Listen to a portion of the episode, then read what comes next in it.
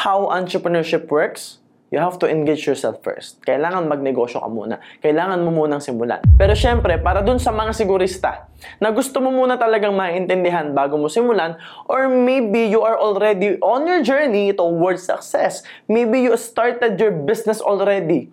I'm pretty sure na makaka-relate ka rin dito. Para malaman mo kung nasaan ka na sa proseso ng pagnenegosyo and for you to understand and gain clarity where you are right now in terms of building your business. Because in this episode, we're gonna talk about the eight stages of entrepreneurship. Ano ba yung walong steps or stages na pagdadaanan mo bago ka maging sobrang successful na entrepreneur?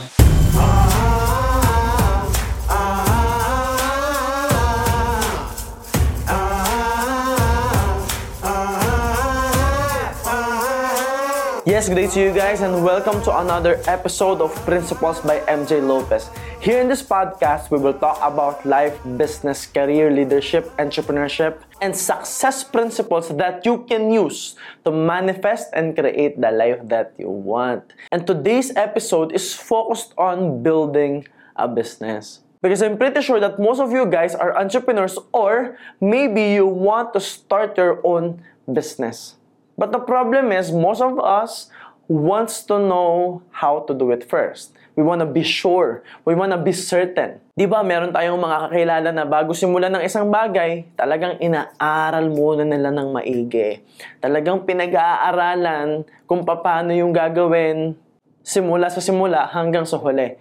You guys have to understand that for you to learn about business, for you to be able to understand how entrepreneurship works, you have to engage yourself first. Kailangan magnegosyo ka muna. Kailangan mo munang simulan. Pero syempre, para dun sa mga sigurista na gusto mo muna talagang maintindihan bago mo simulan, or maybe you are already on your journey towards success. Maybe you started your business already. I'm pretty sure na makaka-relate ka rin dito para malaman mo kung nasaan ka na sa proseso ng pagnenegosyo and for you to understand and gain clarity where you are right now in terms of building your business. Because in this episode, we're gonna talk about the eight stages of entrepreneurship. Ano ba yung walong steps or stages na pagdadaanan mo bago ka maging sobrang successful na entrepreneur? So let's dive in. Number one is starting the business. Obviously, yan yung pinakamahirap kung paano mo sisimulan. Kasi obviously, pag hindi mo sinimulan, walang mangyayari. Hindi mo masusubukan, hindi mo matatry, hindi mo malalaman, and you won't be able to create the results that you want. You won't be able to move forward. But the thing is, a lot of us are having doubts when it comes to starting their own business. Even you right now, probably wala ka pang negosyo at kaya mo to pinapanood, you wanna understand the business first. So this is actually one of the hardest parts when it comes to business. Kasi napakarami na mga gustong-gustong magnegosyo, napakarami na may potential sa pagnenegosyo, hindi nagiging successful kasi hindi nagsimula. And a lot of people are like that. They will complain. They will talk to a lot of people. They will talk to their friends that entrepreneurship is shit. Ikikwento nila sa mga tropa nila, kaibigan nila na hindi magandang magnegosyo. Wala naman silang negosyo. Hindi naman nila na-experience. Narinig lang nila. And ano ba yung mga common na problema sa pagsisimula? Number one, when you start, sometimes we just lack the ideas. You don't know the type of business, you don't know what kind of business, what kind of business you will start. Hindi mo rin naiintindihan ano yung gusto mo, ano yung uso, ano yung maganda, ano yung tatagal. Hindi mo alam kung anong products, hindi mo alam kung ano yung gagawin mo. And maybe you just lack the ideas. And most of the time, instead of having ideas, we tend to what? We tend to overthink. Instead na mag-isip tayo ng solusyon, nag-overthink tayo. Paano pag nag-fail? Paano pag nalugi? Paano pag hindi nabenta yung produkto? Paano pag hindi maganda yung resulta? Paano yung competitor? Ang dami mong tanong around failures. And guess what? You will get the answers. It's all about asking the right questions. Ano ba yung tamang tanong? So the best questions you can ask yourself is, what value can I create right now that other people are willing to pay for? Write it down. if you are not driving right now, if you are taking notes, if you are listening, if you are watching this, try to write it down. Ano yung skills? Ano yung kaya mong gawin? Ano yung meron ka ngayon na sa tingin mo willing bayaran ng ibang tao? Kasi lahat naman ng bagay pwede mong pagkakitaan. Some people are earning from creating videos. Some people are earning... No. A lot of people are earning from creating videos, from creating tutorials, from educating people, even from unboxing. A lot of people are earning from fashion, from drawing, from drafting, from creating layouts. A lot of people are earning from photography, from cooking, to selling, to becoming an assistant, to singing, to dancing. Lahat ng bagay pwede mong pagkakitaan. So the question is, saan ka magaling? Ano yung kaya mong gawin? And what value can you create? Another question to ask is, what problems can I solve? What can you solve? Because problems are opportunities for us. Pag may problema at nasolusyonan mo, pera yon. Pag may problema at nakapag-provide ka ng solusyon, that will give people value. And value equals money. So when it comes to ideas, instead of overthinking, ask yourself the right questions. Ano pa problema? Ito, kapital. And again, hindi laging kapital ang problema. Most of the time, ang problema, kapal ng muka, lakas ng loob. Majority naman ng mga negosyanteng kakilala ko, even me, even my mom, most of the successful entrepreneurs that I know, kung hindi nagtrabaho muna, kung hindi gumawa ng paraan, nag-hustle para makaipon ng pangpuhunan, ng utang ng pampuhunan. Again, if you don't have the money yet, kung hindi mo pa kayang bumili ng produkto para ibenta, kung hindi mo pa kaya na mamuhunan sa pagbabay and sell para makaipon ka ng pag-build mo ng mas malaking negosyo, you can start with selling your time. You can start with selling your skills. You can start with selling services. Magserbisyo ka muna sa mga tao. Provide value and then earn from it. Maraming paraan kung ayaw mong mangutang. Pero yung iba, yun ang ginagawa, even me. Pag nakulangan ba tayo sa puhunan, ano ang ginagawa? Di ba nangungutang tayo sa banks? Naglo-loan. Maganda lang yung tawag. So most of the time, hindi ito yung problema. Pero syempre, sa mindset natin, kung nagsisimula pa lang tayo, we don't know yet. We don't know what will happen. We don't know what can happen. We still don't know our potential. Hindi natin naiintindihan na ang risk nasa delayed decisions, akala natin ang pinaka-risky yung pera. And that's another thing. Nauubos yung panahon mo at pag naubos yung panahon mo, mauubos yung willpower mo. At pag wala ka ng willpower, baka hindi mo na simulan yung negosyo na dapat mo simulan. Nawalan ka na ng gana, nawalan ka na ng init. You lost the spirit already. You lost the willpower already. And again, Maybe you don't know how.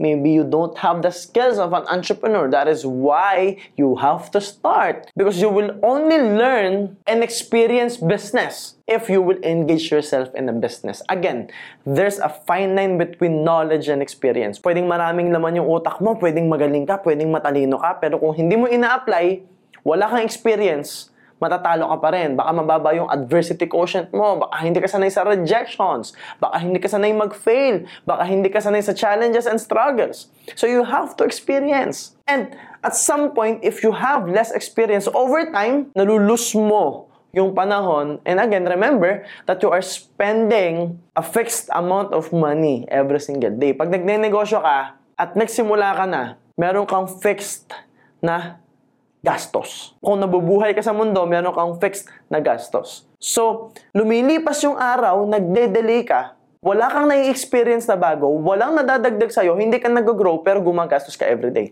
So, yung pera mo paubos din. Kakaisip mo ng how. Kakatanong mo ng how.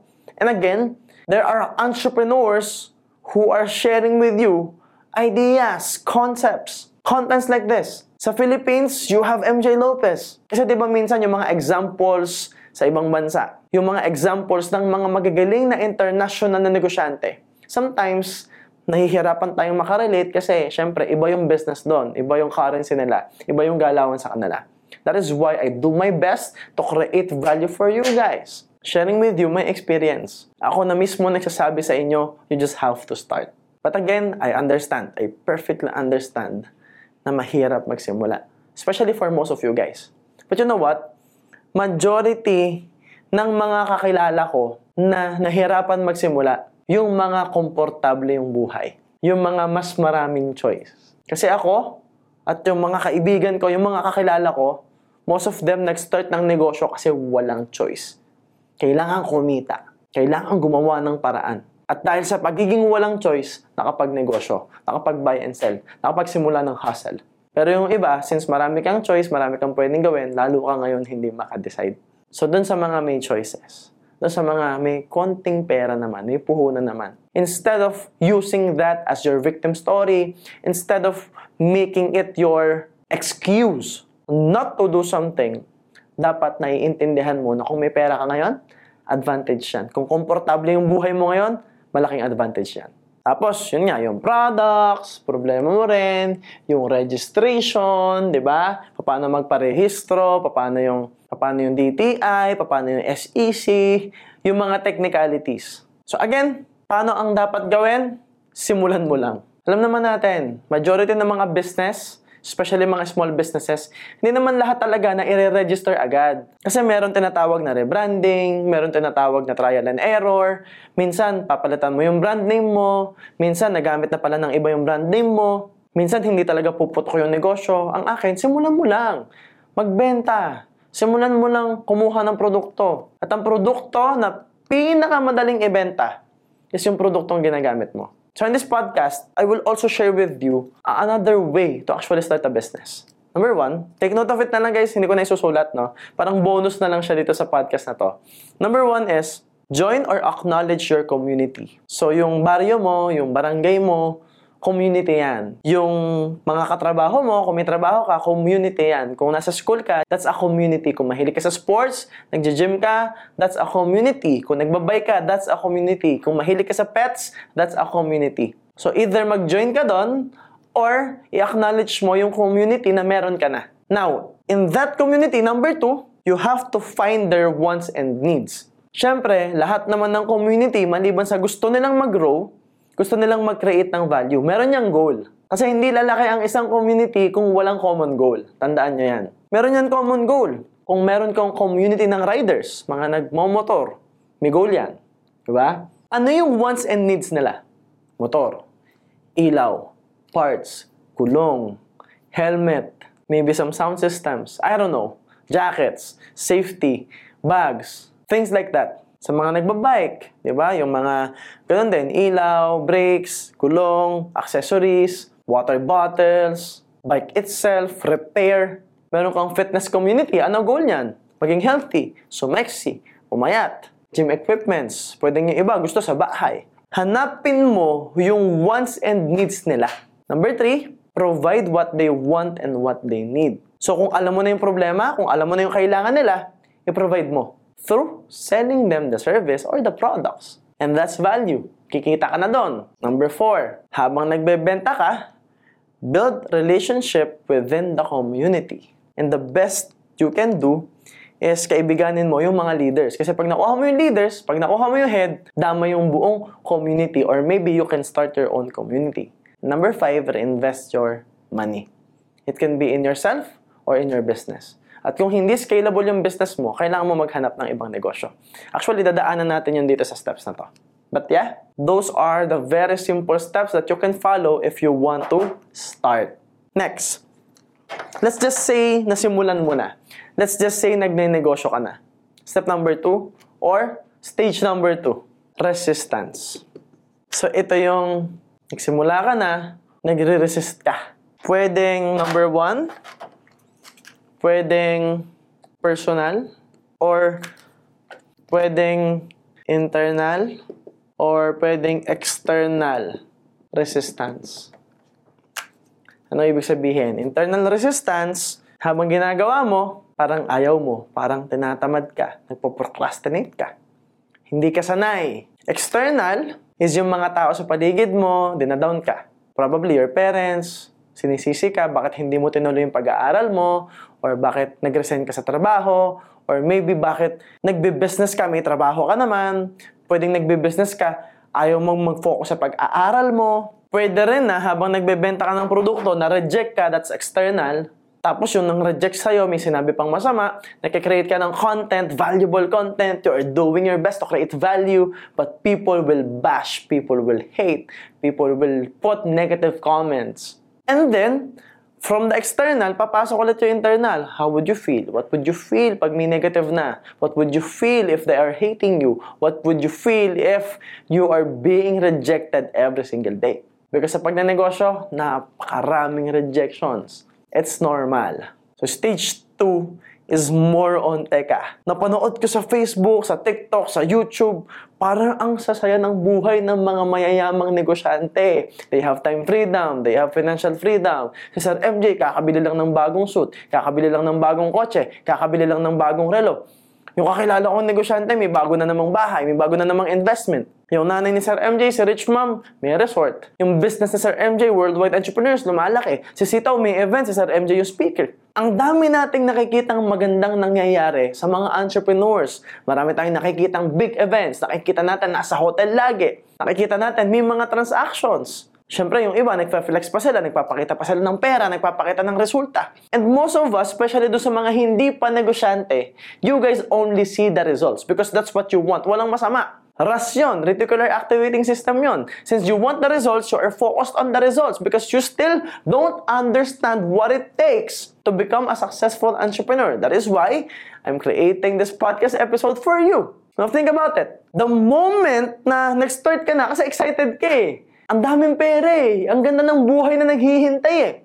Bigla kang binatukan ng realidad na ang hirap pala. Nakakapagod pala. Ang sakit pala, marireject ka. Kamag-anak mo mismo ayaw bumili. Kaibigan mo ayaw bumili. Best friend mo, dinadown ka. And that will create this cycle of internal and external resistance. And most people, dito na sila nagkikwit. So ito na yung stage 2, nababawasan na yan. Meron tayong tinatawag na mga intro boys. Nagsimula, hindi tinapos. Na-reject lang ng konti, tumigil na. Na-reject lang ng konti, pagod na agad. Tapos sasabihin nila, burnout. Tapos ang daming kwento niyan. They will create this narrative and stories na kawawang kawawa sila, inapi sila, inapi sila ng business partners nila. But in reality, tamad lang talaga sila. In reality, they, they are just unaware. In reality, they are weak, quitters, failure. Because the real failure are those who quit. Yung mga quitters, yan yung totoong failure. Tapos ang gagawin niya mga yan, maninira pa yan. Kasi most of the time, yung mga tao, hindi nila kayang tanggapin na sila yung mali. At pag hindi nila naiintindihan na sila yung mali, magpapabiktima na lang sila. Magkikreate sila ng stories, mag iimbento sila. But understand, results won't lie. Who's happy? Who's moving forward? Because despite all the negativity, if you will move forward, if you continue, if you will have the discipline, if you will take massive action, you will get the results that you want. And trust me, you will be happier. You will feel better. You will be better. Gagaling at gagaling ka, matututo at matututo ka, masasanay at masasanay ka. So, ang resistance, kailangan mo lang sanayin yung sarili mo. Ganun talaga. Again, it's part of the deal. You are in stage 2. So pag may kakilala kang negosyante, nagre-reklamo, nare-reject daw siya, pare, stage 2 ka na. Tuloy mo lang. Kung ikaw yun, tapigin mo sarili mo ngayon, sabihin mo, stage 2 ka na. Tuloy mo lang. Normal yan. The best you can do is understand and have full awareness. Lahat tayo, nare-reject. Lahat tayo, nahihirapan. At habang tumatagal, parami ng parami yan. Nasasanay ka lang, gumagaling ka lang. Nagkakaroon ka lang ng mas maayos na perspective. So, number three, pag nalampasan mo to, pag nalampasan mo yung resistance, automatic, kahit paano may kinikita ka na dyan. You will be earning for sure. Pwedeng malaki, pwedeng maliit, depende pa rin yan. Depende sa sipag mo, depende sa congruence mo, depende sa nararamdaman mo, depende sa maa-attract mo. So the results may vary. Pero for sure, pag nalampasan mo yan at tinuloy mo lang, kikita at kikita ka. Pag kumikita ka na, stage 3 na tayo. It's reinvest. Now, here's the challenge. In stage 3, pag kumita tayo, syempre ang nangyayari, galing tayo sa napakaraming rejections, napakaraming failure, ang bigat-bigat ng puso natin, at pag nangyayari yan, ang sarap kumain, ang sarap mag-travel, ang sarap gumastos, ang sarap ipakita sa madlang people na, teka, negosyante ako, may pera ako. But most of the time, it's all ego. Hindi mo napapansin, feeling mo kawawa ka, feeling mo hindi ka okay, and probably hindi ka talaga okay, insecure na insecure ka sa nangyayari sa'yo, hindi mo namamalayan na ikaw pala yung mayabang, ikaw pala yung arogante. Dahil sa ego mo, dahil sa insecurity mo na nagsama, nakakapag-decide ka ng mali. And that would include making yourself look rich kahit hindi ka pa mayaman. Showing people some results kahit wala ka pa talagang totoong resulta. Mangungutang ng mangungutang ng mangungutang, hindi para sa negosyo, para sa luho. So here's the challenge reinvest. Because most people, pag kumita, instead na mag-reinvest, wala nang nangyayaring reinvest. Inuubos na lang ang pera sa luho, pwedeng sugal, pwedeng short-term happiness, pwedeng bumibili ka ng tropa sa inuman, posibleng naghahanap ka ng belongingness at nakukuha mo yon sa pang-negative ng tao. Nakukuha mo yon sa pagpapabebe. Nakukuha mo yan sa panlilibre sa kanila sa inuman. Walang masama if your intention is clear kung gusto mo lang talagang pasayahin yung tao, gusto mo lang manlibre. But most of the time, gusto mo lang ng kausap, gusto mo lang ng taong maninegative at matotoxic. Andyan, mauubos yung pera mo, panahon mo, hindi ka na makakarating sa stage 3. Because stage 3 is reinvest. Reinvest in what? Number one, reinvest in yourself. Reinvest ka muna sa sarili mo. So, pwedeng part ng reinvestment yung konting damit, sapatos, for you to actually feel good about yourself, but most importantly, you look decent. You look classy. The things that you will buy is actually business related. Kasi tama naman na pag may imi-meet ka, makikipag-meeting ka, magko-close ka ng deal, maayos yung itsura mo. Maayos yung hygiene mo. Hindi ka mabaho, mabango ka. And maybe we should create another podcast episode for that. How to look good, feel good, and eat good for the sake of business. For the sake of building the right lifestyle. Pero sa ibang podcast episode na yan. Now, invest ka sa sarili mo Pwede yon yung damit, experiences, hotel experiences para may abundance ka. Hindi para, tandaan ha, hindi para may patunayan sa iba. Ginagawa mo siya para sa'yo, para ma-experience mo. So now you are focused on the experience, not focused on proving yourself to other people. Maganda yung pinanggagalingan mo. That way, you will learn from it. That way, you will receive the blessings from it. That way, mapipiga mo siya ng learnings because malinaw sa'yo yung objective mo when it comes to investing in yourself.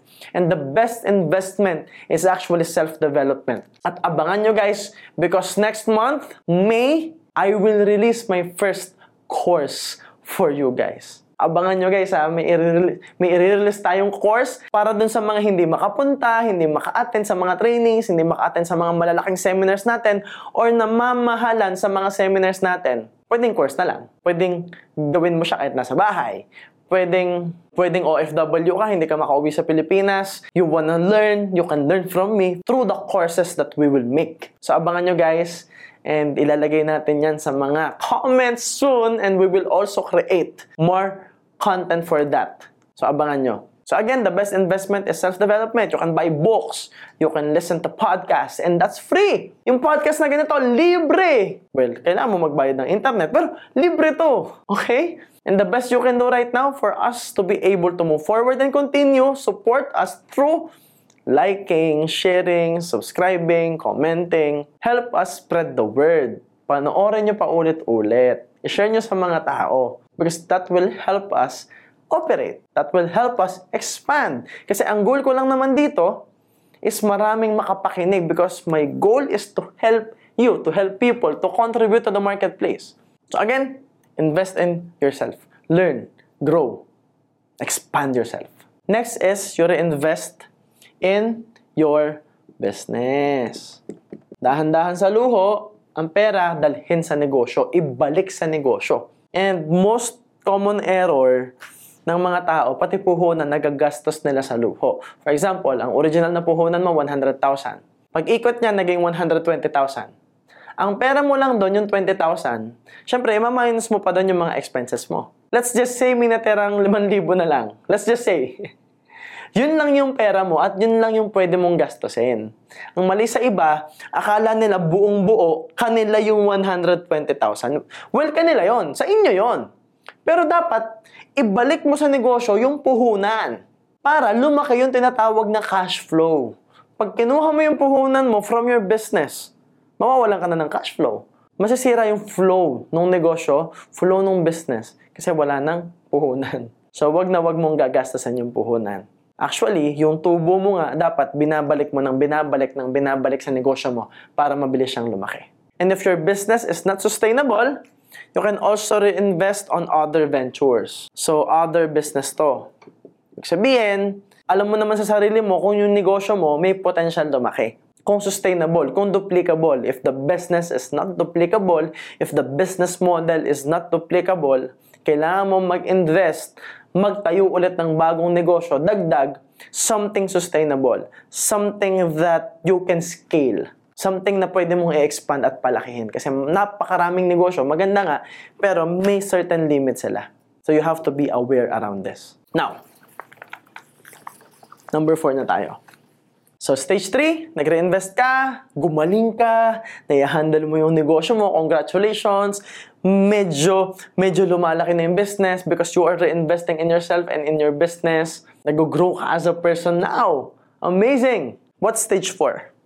Stage 4 is doing the business full-time or 24-7. because in reality, hindi mo agad makukuha yung financial freedom and time freedom mo. Makukuha mo yan through working hard and working smart, creating systems. But initially, kailangan mong isagad, kailangan mong itodo.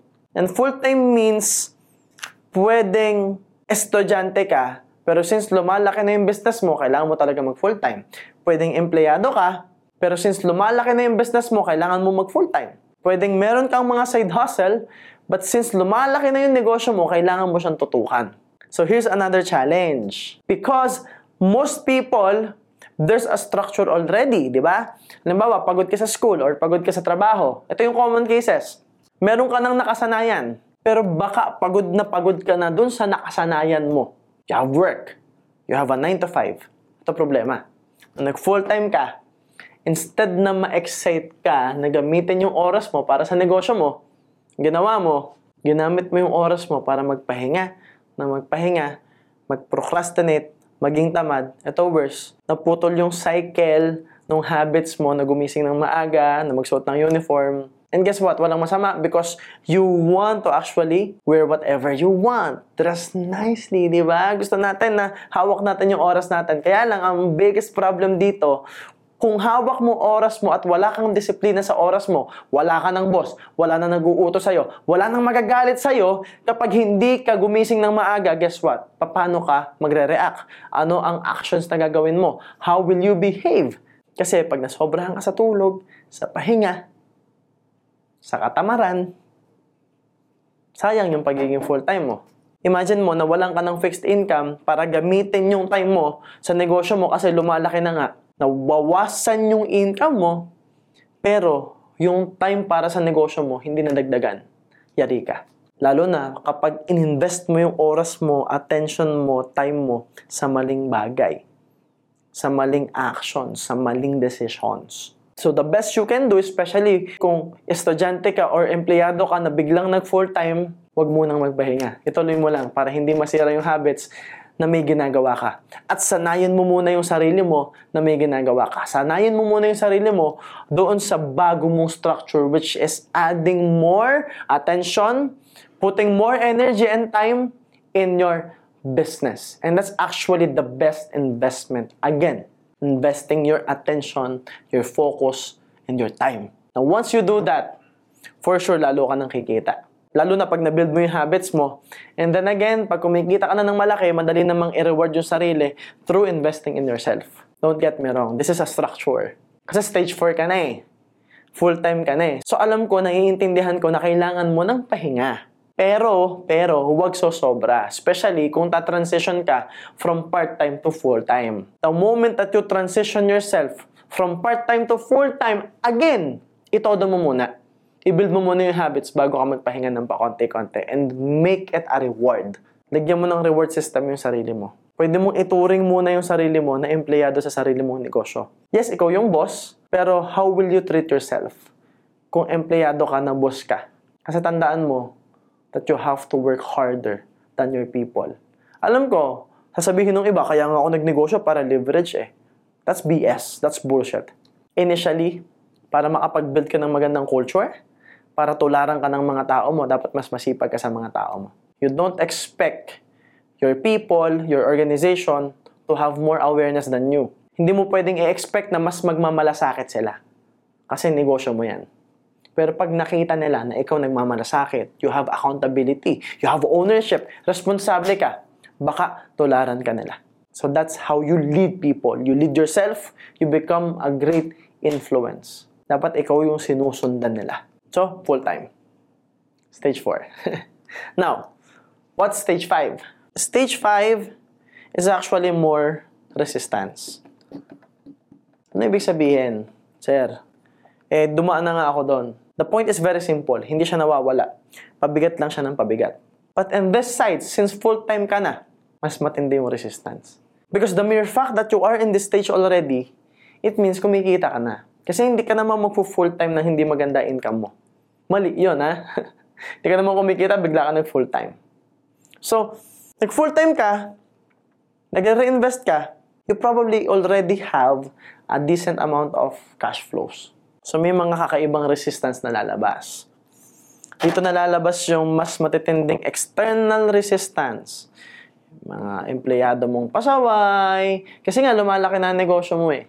Yung team member mo na pasaway, tapos sinisilip yung income mo, hindi nila naiintindihan yung expenses mo, may mga magiging empleyado ka na mahilig mag-compute. Naku-compute lang nila pag maganda income, pag maliit ang income, nakasahod pa rin, hindi nila naiintindihan. They speak as if business partner sila, Akala nila naiintindihan nila, pero pag wala ng income, gusto nila sa sweldo pa rin sila ng malaki. So, I don't get that. So, ganun talaga. Wala, tayo, wala tayong magagawa. May mga ganyang klase ng tao. And syempre, feeling ng mga kamag-anak mo, sobrang laki mo ng kumita, hindi nila alam na nagpapaikot ka pa lang din ng pera, nasa stage 5 ka pa lang, although mukha ka ng mayaman, probably may kotse ka na, probably you are having an abundant life kasi self-love nga, di ba?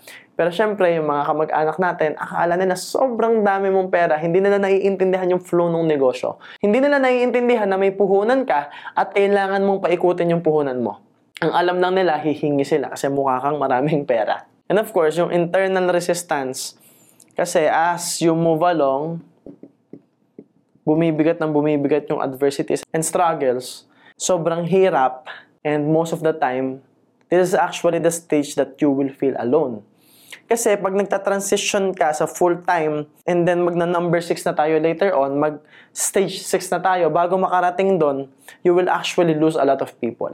Meron kasi na magiging close ka sa kanila, pero dahil close ka sa kanila, magkakaroon ng too much familiarity. Akala ng tao mo, tropa na kayo, lalaki yung ulo niyan. Magiging entitled yung iba dyan. Yung iba dyan, akala nila sobrang galing na nila, kaya na nilang magtayo ng negosyo at gusto ko pa nilang kalabanin, ganun talaga. So magiging mabigat yung internal resistance mo kasi akala mo as you move along, dadali.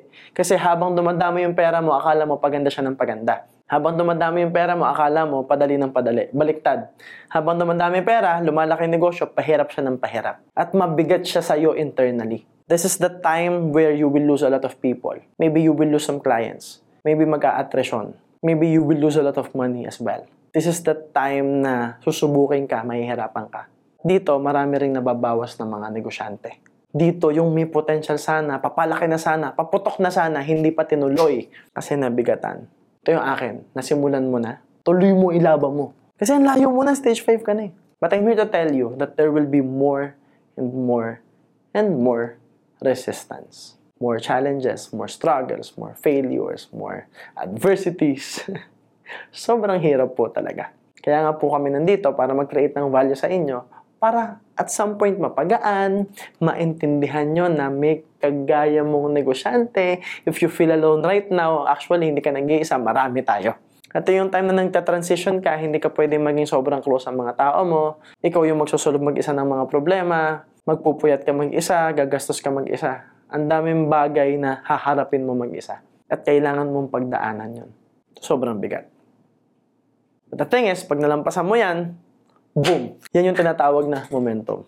Now, after creating this level of momentum, no? Kasi ito yung, ito yung, para maintindihan nyo, akala mo malaki na to, hindi pa. Pwedeng para sa perspective mo, ang laki na ng income mo, good news. Pwede pang mas lumaki yan.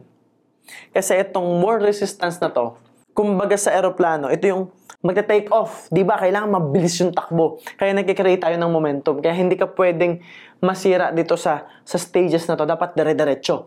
Ngayon, yung time na palipad na, paangat na yung aeroplano, pa-take off na, which is sobrang tindi ng growth. Di ba yan yung moment na masakit sa sikmura, parang naiwan yung kaluluwa mo doon sa Manila, pag lipad, di ba? So pag akyat niyan, tandaan nyo, para makalipad ang eroplano, para makamove forward, para makalipad yung negosyo mo, may mga taong kailangan talagang mawala. Kasi may mga taong pabigat. May mga tao na gusto kang ilaglag. May mga tao na hindi kapareho ng goal, hindi kapareho ng vision, hindi kapareho ng core values. It's normal. Pag transition yan dyan, yun yung matinding resistance. Yun yung sobrang bigat na resistance. Pero, pag ikaw nakaangat na, dire-diretso na yan. And guess what? Akala ko dati, yung 50,000 na income per week malaki na. Yung 100,000 na income per week malaki na. Yung 1 million per week, grabe, sobrang baliw na baliw na ako nun. Pero na-experience ko guys at na-experience ko. At na-experience ko ngayon, grabe. And you will really understand that the world is abundant. If and if, if you will open your heart to possibilities. Paano mangyayari yon? Labanan mo to. Ituloy mo. Pag naka-take off na, nalampasan mo yung resistance, ito na yung mangyayari. Stage 6 na tayo. And this is what we call expansion. You will expand. No? Ito na yung time na probably nagtatayo ka na ng mga branches. Sa case ni Worldwide Entrepreneurs, marami na tayong stockists, centers, mga branches dumadami na, nakakapag-build ka ng mga leaders mo.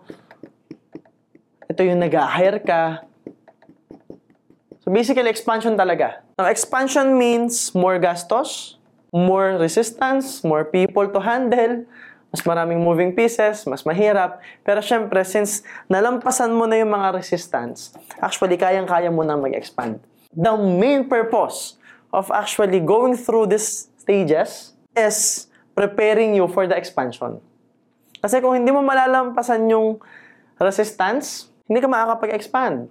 Kung hindi mo malalampasan yung, yung challenge sa reinvestment, paano ka mag-expand? Hindi ka marunong mag-invest. Hindi mo alam na dapat ilagay mo yung pera mo sa negosyo muna. Dapat ilagay mo muna yung pera mo sa sarili mo. Dapat unahin mo yung pagpapasweldo mo, yung expenses mo sa negosyo. Paano ka mag-expand kung hindi ka full-time?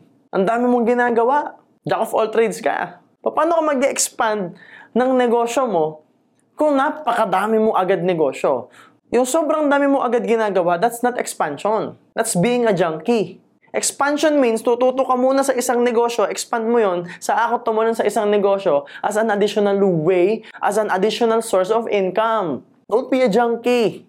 Yung sinimulan mo, tapusin mo muna. Pag na-expand mo na yan, nakapag-create ka na ng system, saka ka magdagdag ng ibang negosyo. Pero expansion means, yung ina-expand mo, yung business mo na napili mong scalable. Base dun sa tinuro ko kanina. Now, syempre sa expansion, again, resistance pa rin yan ah. Mabigat pa rin yan. Pero ito yung exciting part. Ito yung masayang part. Kasi ito yung, ito yung nag-risk ka, tapos umaani ka rin, nagre-risk ka, umaani ka rin, dumadami na yung branches mo, dumadami na yung negosyo mo. Yes, ang hirap i-handle, yes, ang bigat, pero nakaka-excite siya eh. So it will be a mix of challenges, struggles, but at the same time, excitement and abundance. So after expansion, syempre dumadami na yung mga branches mo, hinahandle mong tao, ano na yung gagawin mo? Or what's the next stage? The next stage is build leverage. Kasi bibigat at bibigat to kung expand ka lang na expand, tayo-tayo ka ng tayo ng branch kung wala namang sistema. So, syempre, initially, hindi ka makakapagtayo agad ng branch kung hindi mo alam yung sistema correct. Pero iba pa rin talaga yung creating systems dun sa nakasanayan mo kasi magiging comfort zone mo na yung business mo eh. Pero iba pag nakarating ka na ng iba't ibang lugar, iba na yung dialect, iba na yung mga tao, iba na yung mga ugali, iba na yung culture. So you also have to learn more about things, about stuff, about people. Now, building leverage means that yes, you probably already know systems because nakarating ka na sa expansion, but still, kailangan mas ma-integrate mo siya. So, sa building leverage, dito ka na magbe-build ng structures, structures, uh, systems. Tapos, dito ka na magbe-build ng design. No? So, ang structure, it means, kumbaga sa building, yun yung engineer. The design is the architect. So, the design is the culture. The design is gano'ng kasaya. Yung office, ano yung kultura. But the structure is ano yung rules, anong oras papasok, ano yung goals, ano yung numbers, ano yung sales na kailangan i-produce, magkano yung expenses. So, the structure is pretty straightforward, but the design is also important because that's the heart. So, the structure is the mind, the heart is the design. And you have to create systems around it para, number one, mag-grow yung negosyo, number two, masustain mo yung negosyo, and number three, magstay yung mga tao. But then again, when you expand sa resistance, people come and go. Tandaan, don't be too emotional. Don't take rejections personally. Sabi nga ni Gary Vaynerchuk, di ba? Hire fast, fire faster. And when they are great, skill set wise, mindset wise, attitude wise, promote even faster. So that's what I'm doing right now. I'm do I'm giving more appreciation to the people that that is doing more effort, yung okay talaga yung mga attitude, yung ramdam na ramdam ko yung puso. And the whole organization is adapting to that structure and design. Kasi kung ano yung structure and design na ginawa mo, iikot at iikot yan sa iba't ibang mga branches mo when you expand. But the hardest part about building this leverage is, yes, may structure ka. Paano i-apply? Paano susundan? Paano mo i-monitor to make sure na nasusunod nila? So yes, you have a system, you have a structure, you have a design, but how will you execute it? How will they apply it? How will they sustain it? Yun yung labanan sa building leverage. So at some point, you still have to be engaged. Hindi ka pwedeng basta bibitaw, basta madedetach, basta mawawala sa sistema. You have to be there first. Again, invest mo muna yung time mo for you to actually build the leverage. Now, after expansion, pwedeng lumaki ng sobrang laki ng negosyo mo. And at some point, marami kang makikilalang mga tao makakapag-build ka na ng connections, mga taong sobrang yayaman, and this is the time that you can really invest. And when I say invest, ito na yung naglalaro ka na lang. Ito yung time na yung pera mo, kumikita na ng pera. Ito na yung time na pag-golf-golf ka na lang. Right? Ano ibig sabihin? Pwede kang maging investor in a sense, punta ka sa stock market, sobrang dami mong pera, invest ka sa Bitcoin, invest ka sa real estate, kung ano yung alam mo, or kung saan ka may connection, o pwedeng mag-invest ka sa lahat. Kasi sobrang dami mo ng pera eh. Kasi may leverage ka na eh, umiikot na yung negosyo mo, tapos ang dami mong pera. Ito yung time na tutulong ka na sa mga nagsisimulang negosyante. You can be an angel investor for them. You can invest in them. May problema sila sa pera, ikaw mag-invest. Kikita ka, kikita sila, win-win.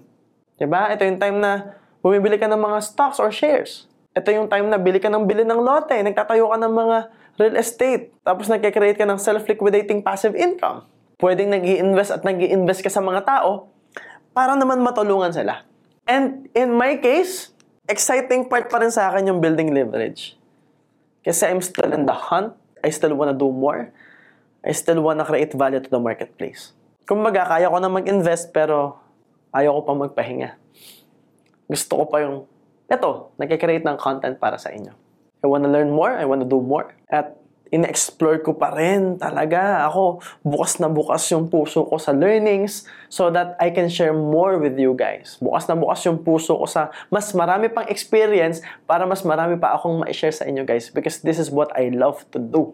And if you want help MJ Lopez brand, you just have to give us a 5-star rating, like, comment, share, subscribe to all our channels, supportahan nyo yung Facebook, TikTok, YouTube, Principles by MJ Lopez, and yung vlogs natin. Supportahan nyo rin guys, mag-comment kayo, mag-like kayo, share nyo yung mga experiences nyo. At syempre, itong podcast na to, give us a 5-star rating. At syempre, supportahan nyo rin yung i-release natin na course at yung 3-day program Awaken the Power Within.